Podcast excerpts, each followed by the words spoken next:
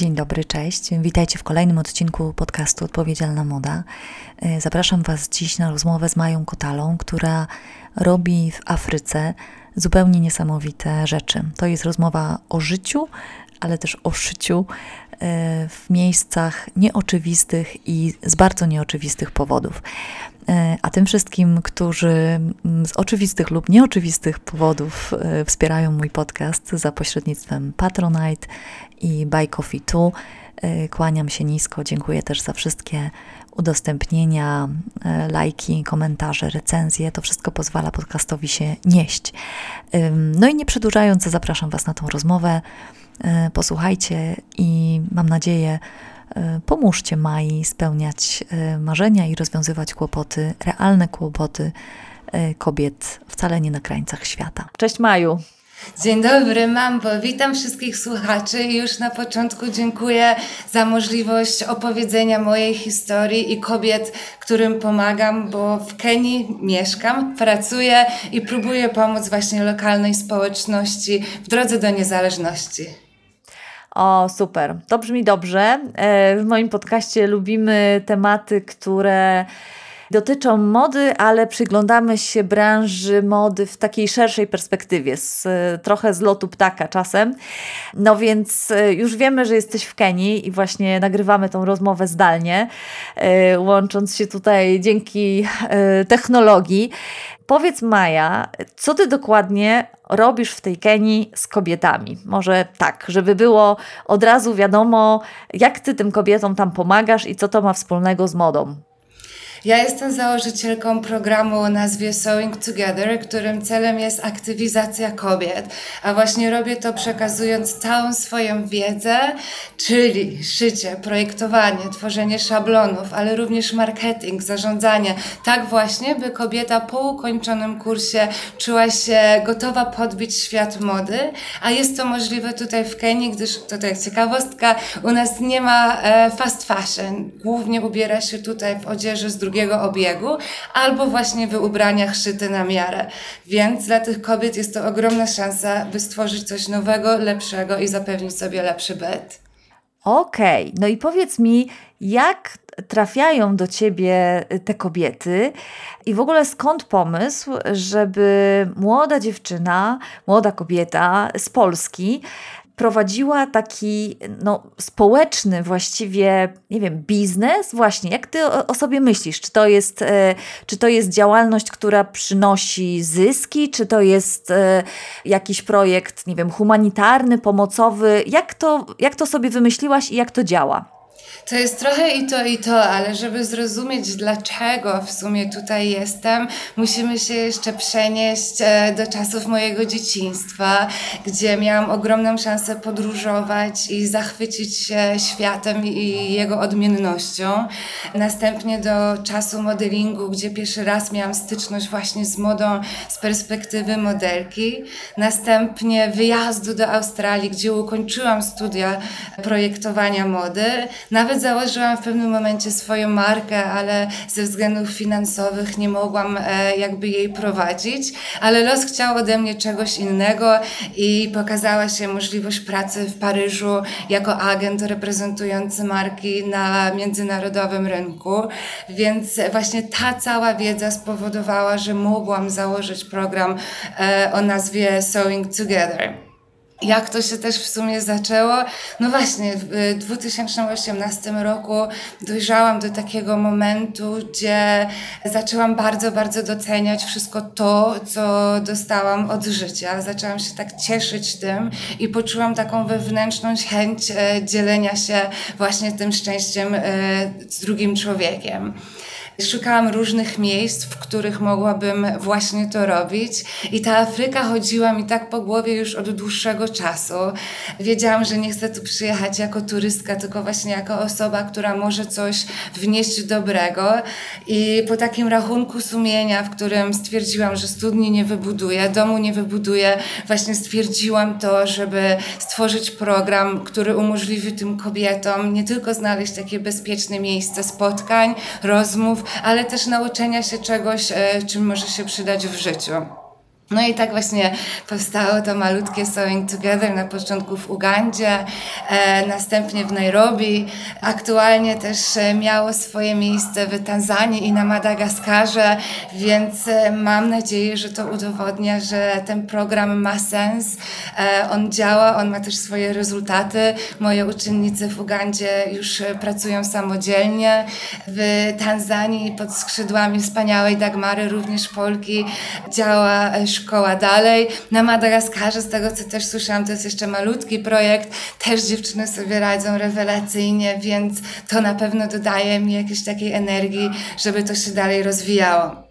A odpowiadając na Twoje drugie pytanie, czy to biznes, czy, czy akcja humanitarna, i to i to właśnie, bo mhm. jednym z założeń Sewing Together było pokazanie tym kobietom, że ja nie jestem białym zbawicielem, który przywozi dużo pieniędzy z Europy. Ja ich praktycznie w ogóle też nie miałam, będę, będę tutaj szczera. Tylko właśnie udowodnienie, że ciężką pracą i determinacją i takim zachowaniem otwartego umysłu można stworzyć ten biznes na całym świecie. E, nie będę też ukrywała, jestem bardzo kiepska w pisaniu grantów, e, o, prośby o grant, więc to była też moja taka kolejna jakby puszcz i takie pchnięcie w tą stronę, bądź nie wiadomo co się wydarzy, a przecież ubrania nosimy na całym świecie, z maszyną można podróżować na po całym świecie, więc e, w tym kierunku bardziej szłam w moich działaniach. Mhm. No to jest e, super inspirująca opowieść, e, bo ty właściwie udowadniasz, że można zupełnie samodzielnie, bo, bo zaczęło się rzeczywiście od ciebie. Nie wiem, jaka jest teraz skala, to zaraz nam opowiesz, jakby e, ile masz uczennic, e, jak, e, jak wybierasz te miejsca, w których, w których się osiedlasz, bo ja, jak tego słucham i też no, czytałam kilka artykułów z tobą, słuchałam wywiadów, no to mm, jesteś takim trochę jednoosobowym, latającym uniwersytetem z maszyną do szycia. Czyli ta tak. maszyna, maszyna do szycia życia jest takim twoim no, narzędziem zmiany świata. Yy, I to tak po kawałku. Mnie, mnie to jakoś rozczula, że ty mówisz o tym z takim entuzjazmem. I że właśnie nie, nie wchodzisz w tą narrację naprawiania czy, czy uczenia y, wszystkich, jak ma, mają coś robić, tylko budujecie coś wspólnie i pewnie dostosowując działalność do tych realiów, które się zmieniają, bo my w Europie y, nam się czasem wydaje, że no Afryka to jest jakiś monolit.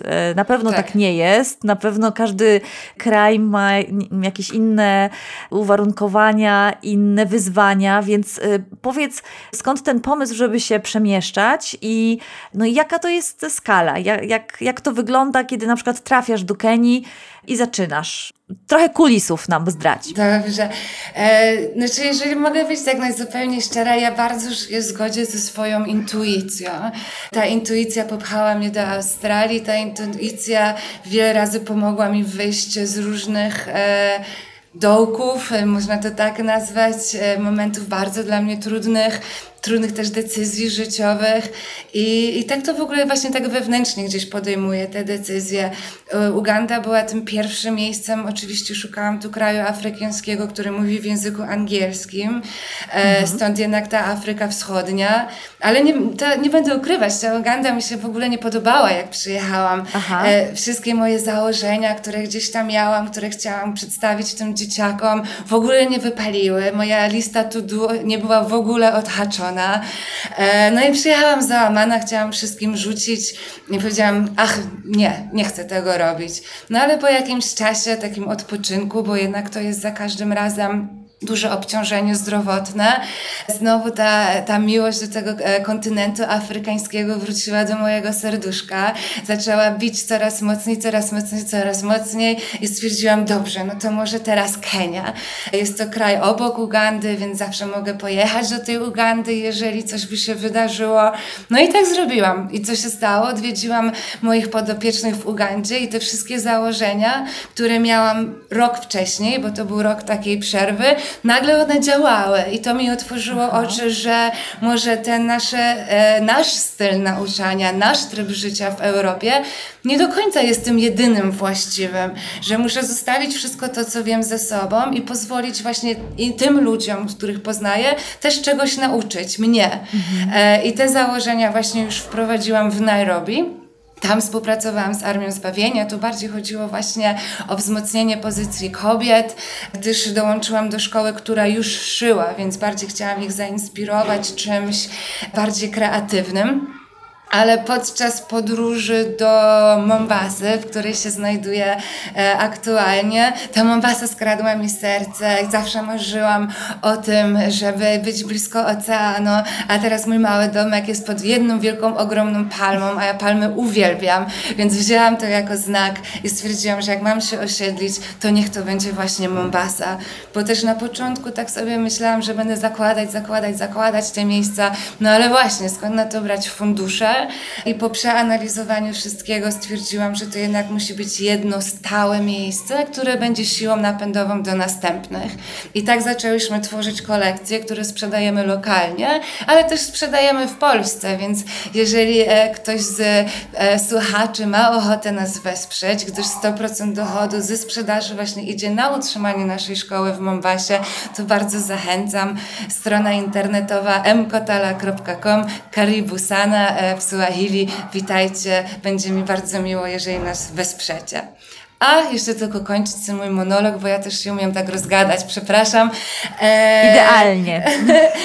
Ta Tanzania i Madagaskar to już są takie moje pierwsze sukcesy, gdyż gdzieś tam tą moją pracą zostałam zaproszona, żeby to zrobić, więc jest to ogromny, mhm. ogromny zaszczyt sprzedawać już swoją wiedzę dalej współpracy z Dagmarą, która ma swoją organizację o nazwie Sisterhoody, albo z Unałezą na Madagaskarze, więc to są naprawdę takie moje osiągnięcia już wypracowane, z czego nie będę ukrywała, jestem trochę dumna. Nawet nie trochę, powinnaś być bardzo dumna. Y, wiesz, y, słucham tego i, i zastanawiam się, ile trzeba mieć determinacji, żeby robić takie rzeczy, no jednak nie na swoim gruncie, i wiesz, kiedy czasem e, tak bardzo się obawiamy rozpocząć jakąś swoją jednoosobową działalność, e, nie wiem, we własnym mieście, więc, więc tej, tej odwagi e, spróbuję się od ciebie mm, trochę nauczyć, jakoś rozkodować ścieżki do tego, żeby wszystkie słuchaczki też jakoś tak zainspirować do takiego rozmachu, który, który ty tutaj przedstawiasz. Powiedz mi, jak wygląda taki dzień. E, jakbyśmy miały sobie wyobrazić, dzisiaj rozmawiamy, jest, jest czwartek. E, co dzisiaj robiłaś z, ze swoimi podopiecznymi? Ile ich masz? E, jak wygląda to, to, to wasze otoczenie, ta wasza szkoła?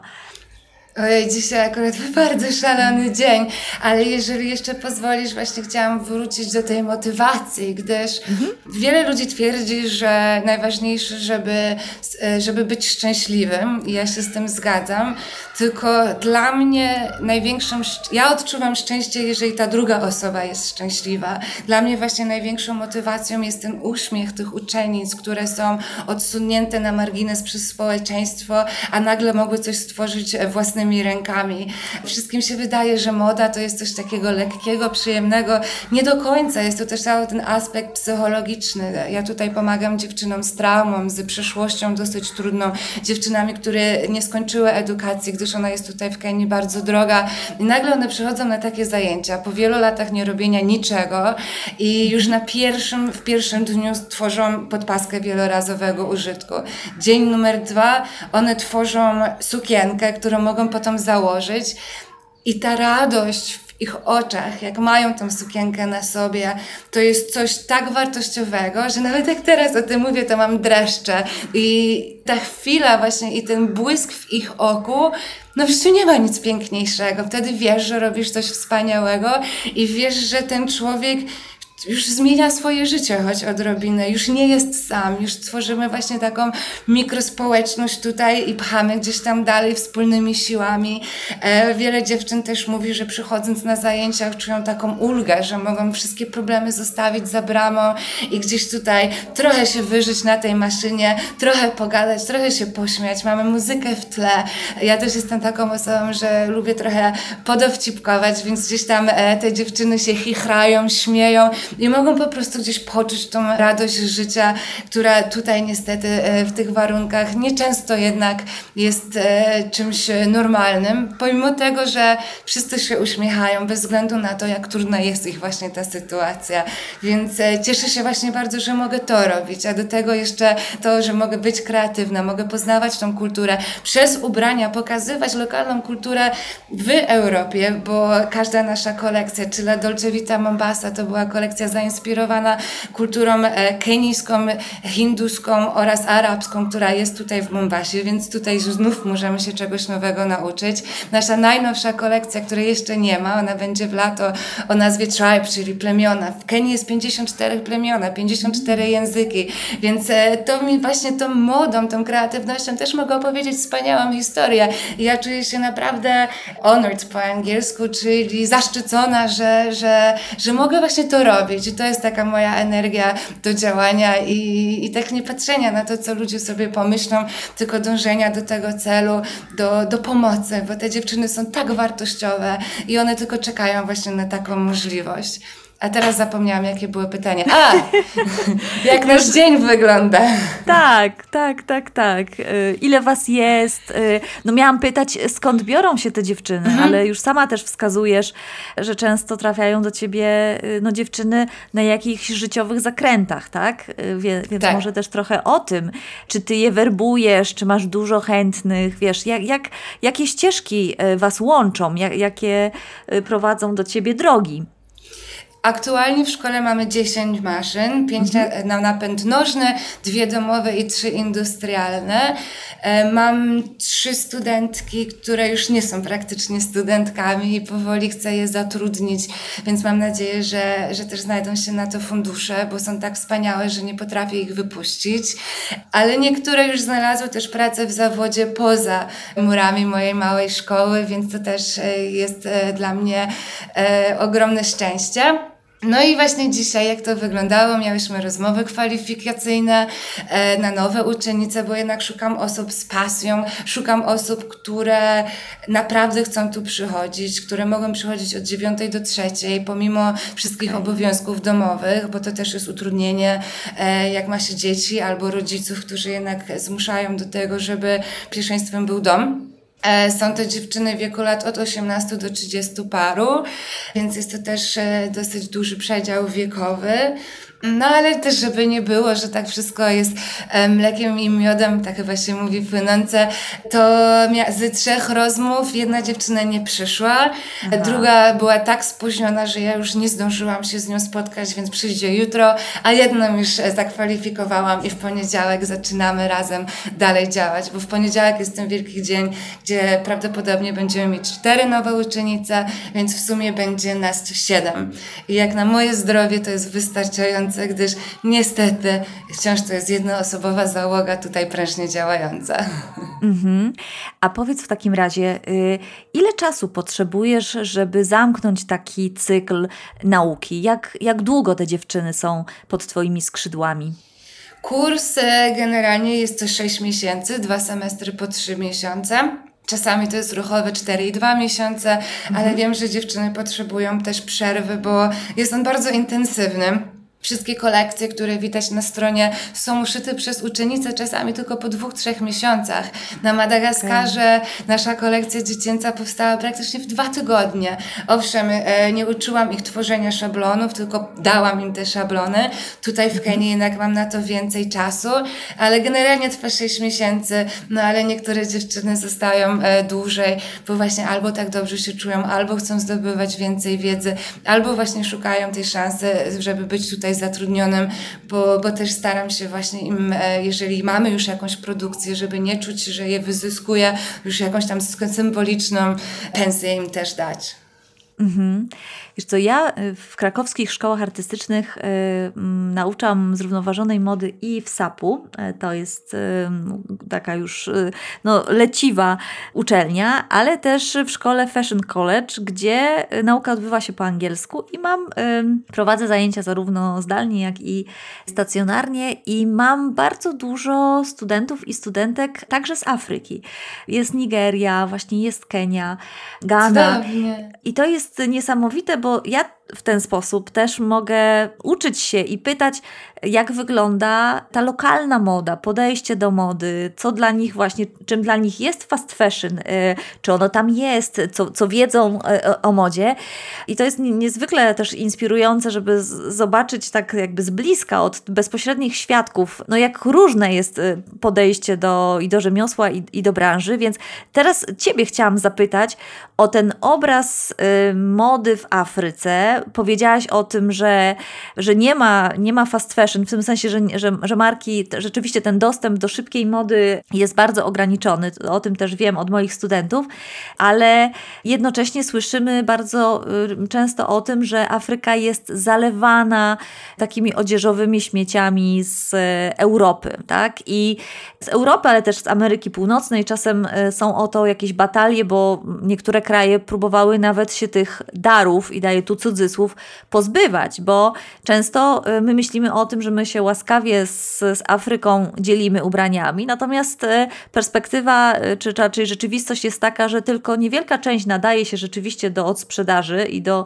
używania, no bo jak do Afryki trafiają jakieś popsute puchowe kurtki, no nie jest to dar, tylko są to nasze śmieci, więc chciałam Cię zapytać o to, jaki obraz mody wykluwa się, wiesz, z, tej, z tych Twoich obserwacji branży, no z różnych krajów afrykańskich amerykańskiej. Jaka jest ta moda w Afryce? Branża. Właśnie odnośnie też tego, co powiedziałaś, najgorsze są jeszcze właśnie takie dary.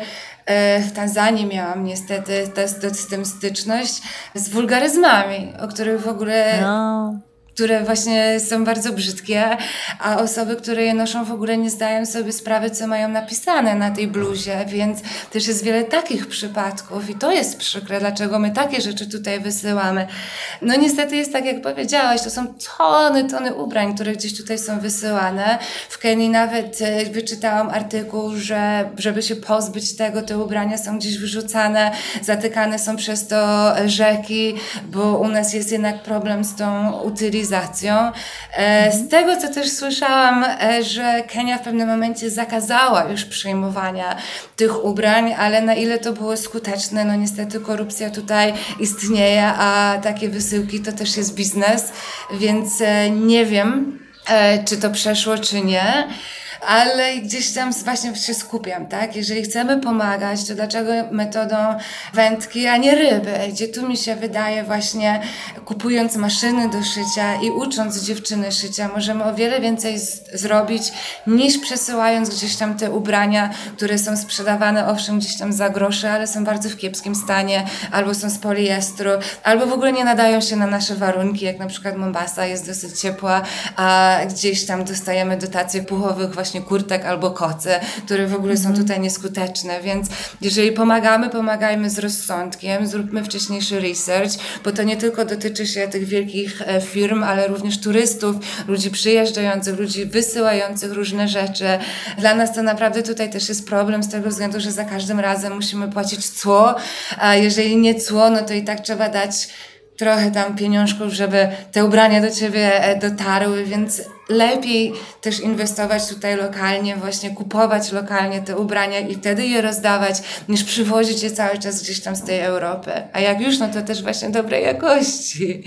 Tak, wiesz co, ja myślę, że po prostu y, to nigdy nie są y, dary, które są zbierane pod tytułem ubrania dla Afryki, tylko to są po prostu ubrania, które my w Polsce czy w Europie oddajemy dla, na różne zbiórki, nawet nie wiedząc, co się z nimi y, dzieje.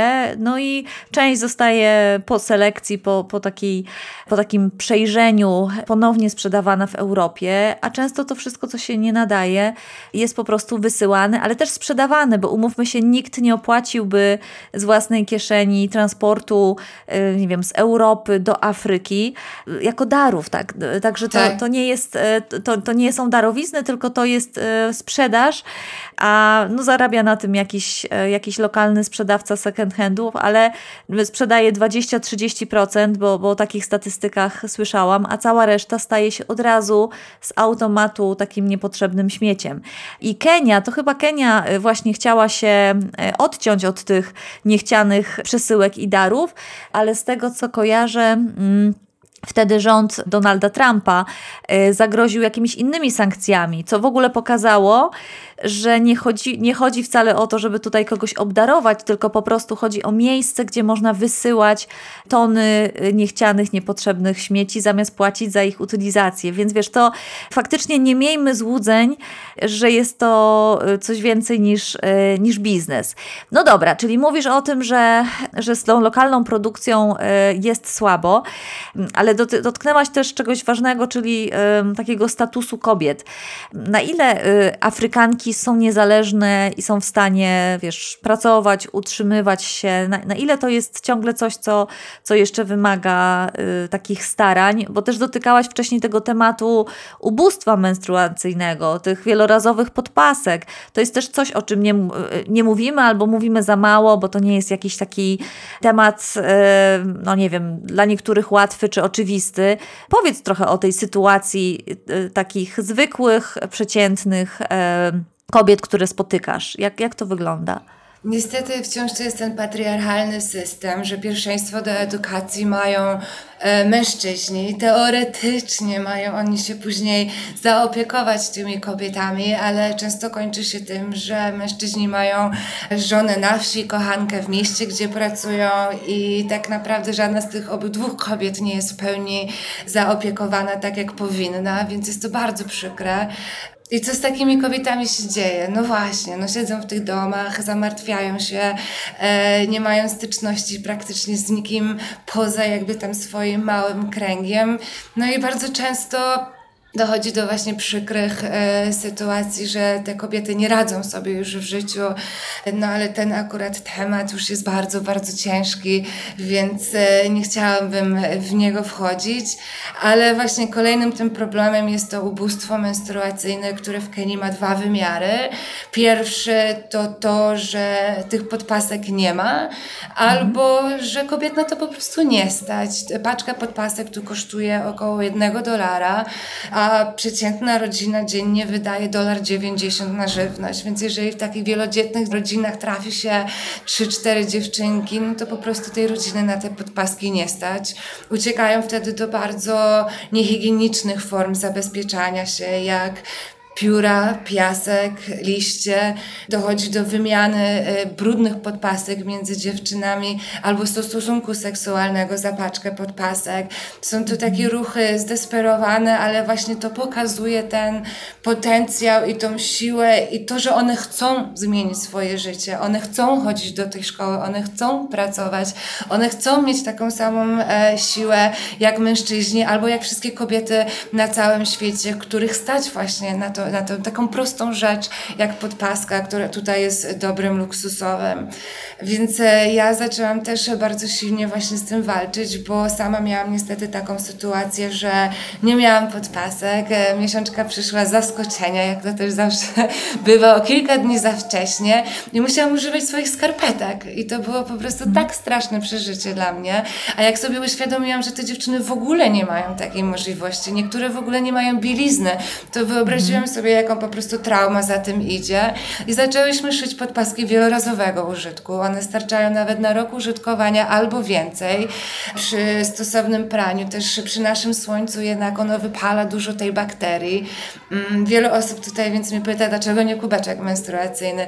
No niestety wiele tradycji tutaj e, zabrania kobiecie wkładania czegokolwiek do środka, więc nie mogą tego robić. A jak wiemy, podpaska jest stworzona z plastiku. E, jednorazowa, jest z plastiku, więc e, przy problemach utylizacji tutaj te podpaski są zakopywane, więc umiemy sobie wyobrazić, co matka natura zacznie robić za kilka lat, jak zacznie się po prostu bronić. A szacuje się, że taka podpaska może się nawet rozkładać 500 lat, więc e, naprawdę przykra przyszłość nas czeka, jeżeli nie zaczniemy zmieniać tego świata najlepsze. Ja głęboko wierzę właśnie w podpaski wielorazowego użytku. Też tu jest apel do wszystkich domów mody, e, które nie wiedzą, co zrobić ze swoimi ścinkami. Ja bardzo chętnie je przyjmę, gdyż potrzebujemy naprawdę małego kawałka, może A4, żeby stworzyć tył podpaski i kolejnego A4, żeby stworzyć przód takiej podpaski. A dla projektantów to też będzie genialna forma pozbywania się tych właśnie e, ścinek, resztek z produkcji, które są do niczego potrzebne. A jeżeli ktoś jest chętny, to ja też bardzo wyślę, chętnie wyślę szablon i można właśnie takie podpaski szyć, a następnie gdzieś tutaj do nas wysyłać, albo do mnie do Polski, a ja już znajdę możliwość przysyłania ją tutaj, bo zapotrzebowanie jest. Szacuje się, że to jest milion kobiet miesięcznie, które cierpi na brak podpasek higienicznych, więc zmieniajmy to, zmieniajmy to na lepsze. I to jest, rozumiem, milion kobiet w samej Kenii? Dobrze tak. rozumiem? Okej, okay. czyli wiesz, w skali kontynentu to jest wielokrotnie Ogromne. więcej, bo rozumiem, że ten temat y, i ten problem dotyczy no, chyba niemal każdego kraju Afryki, prawda? Tak, i dlatego właśnie czeka mnie za niedługo ogromny, ogromny, ogromny projekt e, o nazwie Ride Victoria, więc proszę tutaj słuchaczy o mocne trzymanie kciuków. Jest to rajd po Afryce Wschodniej. 23 marca ruszam w trasę z, e, Kenia, Uganda, Ruanda i północ Tanzanii, by założyć i wyposażyć 10 niezależnych miejsc, w których odbędą się trzydniowe e, szkolenia szkolenia podpasek wielorazowego użytku. Mam nadzieję, że w ten sposób przełamiemy właśnie tą liczbę jednego miliona, zmniejszymy go no dobrze, optymistycznie może nie o połowę, ale o jakąś dużą część, e, żeby jednak pomóc tym kobietom. I tu znów apel, jeżeli ktoś ma złotówkę, żeby dorzucić do tego projektu, naprawdę mamy swoją zrzutkę. Na tej stronie internetowej mkotala.com jest link do tej zrzutki.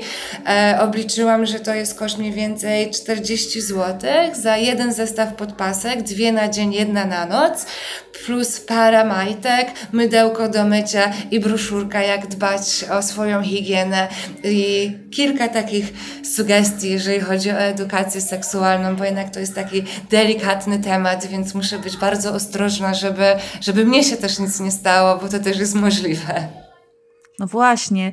Wiesz co, wspaniałe jest Maja to, że ty wyprzedzasz moje pytania, bo ja chciałam e, zadać ci pytanie, jak możemy ci pomóc e, w tej twojej misji, a ty nas tu wspaniale odsyłasz e, na strony. Ja to wszystko oczywiście dodam w opisie tego odcinka, bo y, sama chętnie się do tego dołożę i mam nadzieję, że, że moje słuchaczki, bo, bo słuchają nas głównie kobiety, więc myślę, że, że doskonale każda z nas jest sobie w stanie wyobrazić, jak jak e, traumatyczne może być e, miesiączkowanie bez takiego zabezpieczenia i jak ciągle jest to niewyobrażalne, że, że w czasach, e, w których planujemy podbój kosmosu, nie potrafiliśmy jeszcze rozwiązać czegoś tak wydawałoby się oczywistego, jak zapewnienia połowie populacji no, jakiejś podstawowej godności po prostu i, i ochronienia ich przed, no nie wiem, wstydem, ale też przed chorobami, bo, bo przecież o tym mówiłaś, że to nie jest tylko kwestia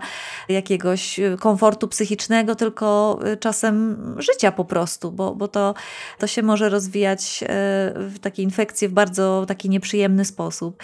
A teraz chciałam Cię zapytać jeszcze o to, czego cię Afryka nauczyła, bo ty uczysz e, dziewczyny i kobiety bardzo wiele, e, dzielisz się, mam wrażenie, super hojnie e, swoim, swoimi doświadczeniami i wiedzą, ale na pewno jest to wymiana i coś poza tym uśmiechem i wdzięcznością też dostajesz. Opowiedz może trochę.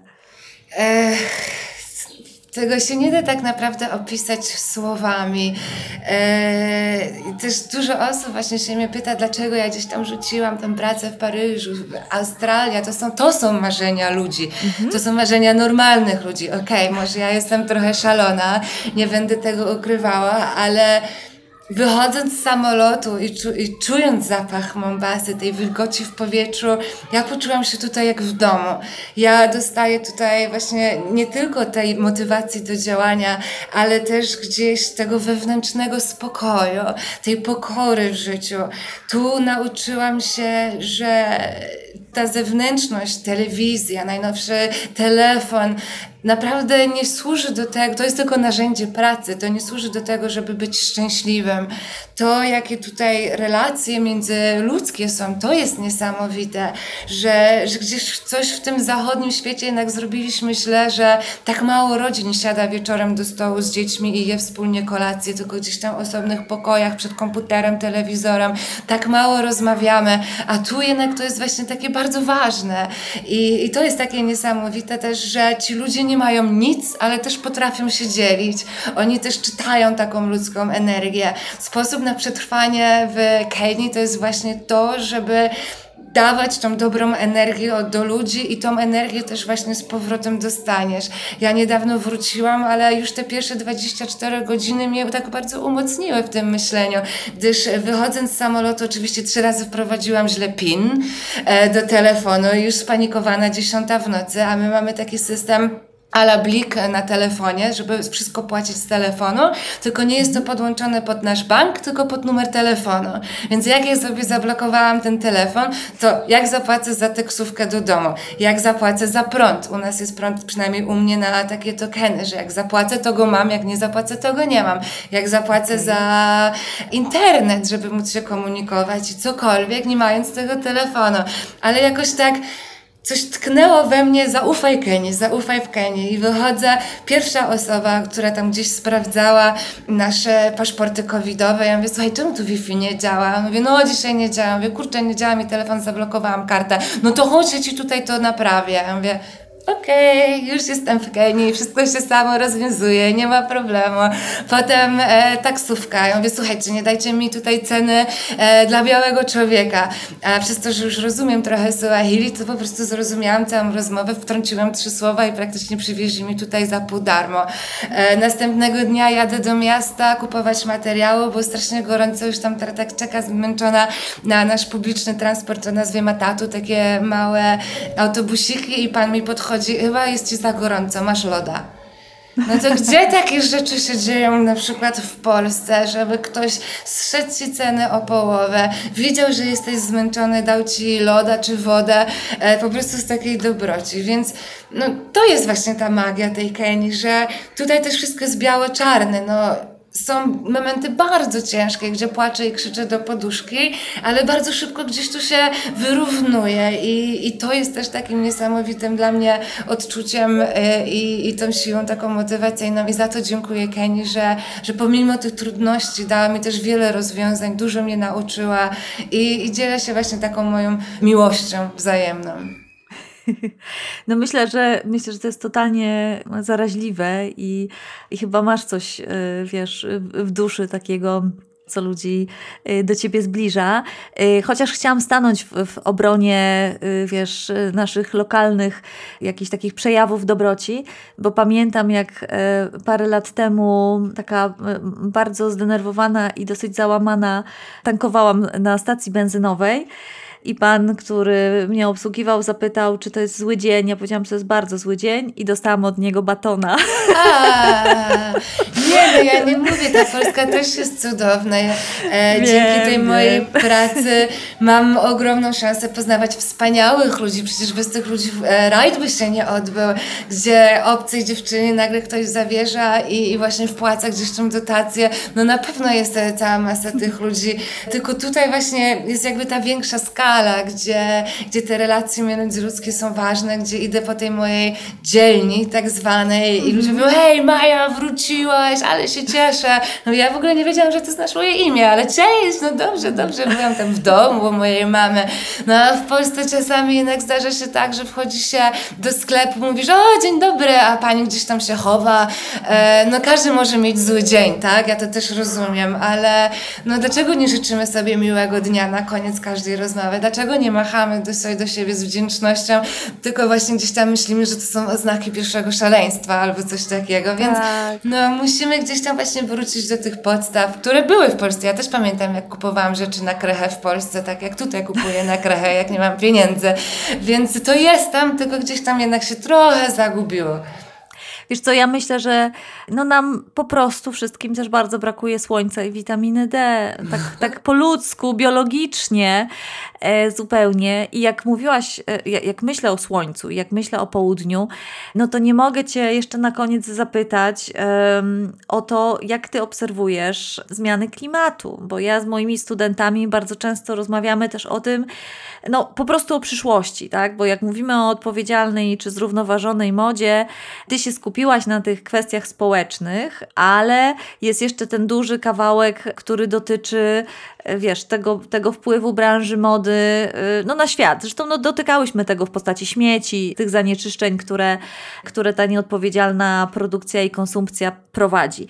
Ale powiedz, na ile w ogóle w Afryce, w kontynencie, który jest i będzie taką ofiarą zmian klimatu, na które nie ma wpływu, bo to Europa i nasza nadkonsumpcja generuje tą całą szaloną produkcję, a obrywają jak zwykle te kraje globalnego południa. Jaka jest narracja wokół w ogóle ekologii, zmian klimatu? Mówiłaś, że rząd, rządy są skorumpowane, więc zapewne na takim państwowym poziomie niewiele się dzieje, ale co ty widzisz e, i słyszysz, jeśli chodzi o ekologię, przyszłość, jakieś migracje? E, jak to wygląda w Afryce? Jeżeli chodzi o taką przeciętną społeczność, to niestety świadomość zmian klimatycznych jest bardzo mała. Tutaj przez to znów, że nie ma tej utylizacji i możliwości i wiele osób nie stać na wywóz śmieci nawet z własnego domu, pali je. Więc e, jak na przykład idę po tej mojej ulicy i widzę jak palą te nieszczęsne plastikowe e, pojemniki po olejach jakiś, to jest po prostu najgorsza rzecz, jaką mogłem zrobić. I mhm. e, pomimo tego, że zwracam im uwagę, oni po prostu nie widzą w tym żadnego problemu, bo gdzieś tam w tej Afryce, w Kenii jest tak zakorzenione myślenie tu i teraz, że nie myślą, co się wydarzy e, za dwa dni, za trzy dni, a gdzie tam dopiero za kilka lat. Aczkolwiek e, tu te zmiany klimatyczne bardzo widać już w pogodzie. Ja tu jestem bardzo krótki okres czasu, bo tylko mieszkam w Kenii samej ponad dwa lata, ale działam w samej Kenii już trzy i za każdym razem jak tu jeżdżę, to jest inna pogoda. Mm, teraz mamy mieć porę suszy, a jest cały czas takie zachmurzenie i wiatry, że wszystko nam praktycznie zrywa. Krótka pora deszczowa, która zawsze jest w listopadzie, nagle pojawiła się w grudniu.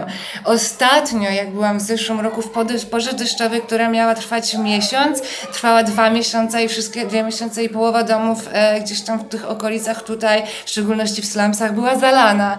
E, a na południu znowu, na północy, przepraszam, ogromne, ogromne susze, e, całe rolnictwo pada. I mieliśmy też ogromne z tym problemy, gdyż e, też inflacja spowodowała to, że mieliśmy racje żywnościowe w pewnym momencie, no bo nie było na tyle plonów, żeby po prostu było gdzieś tam dla całego społeczeństwa.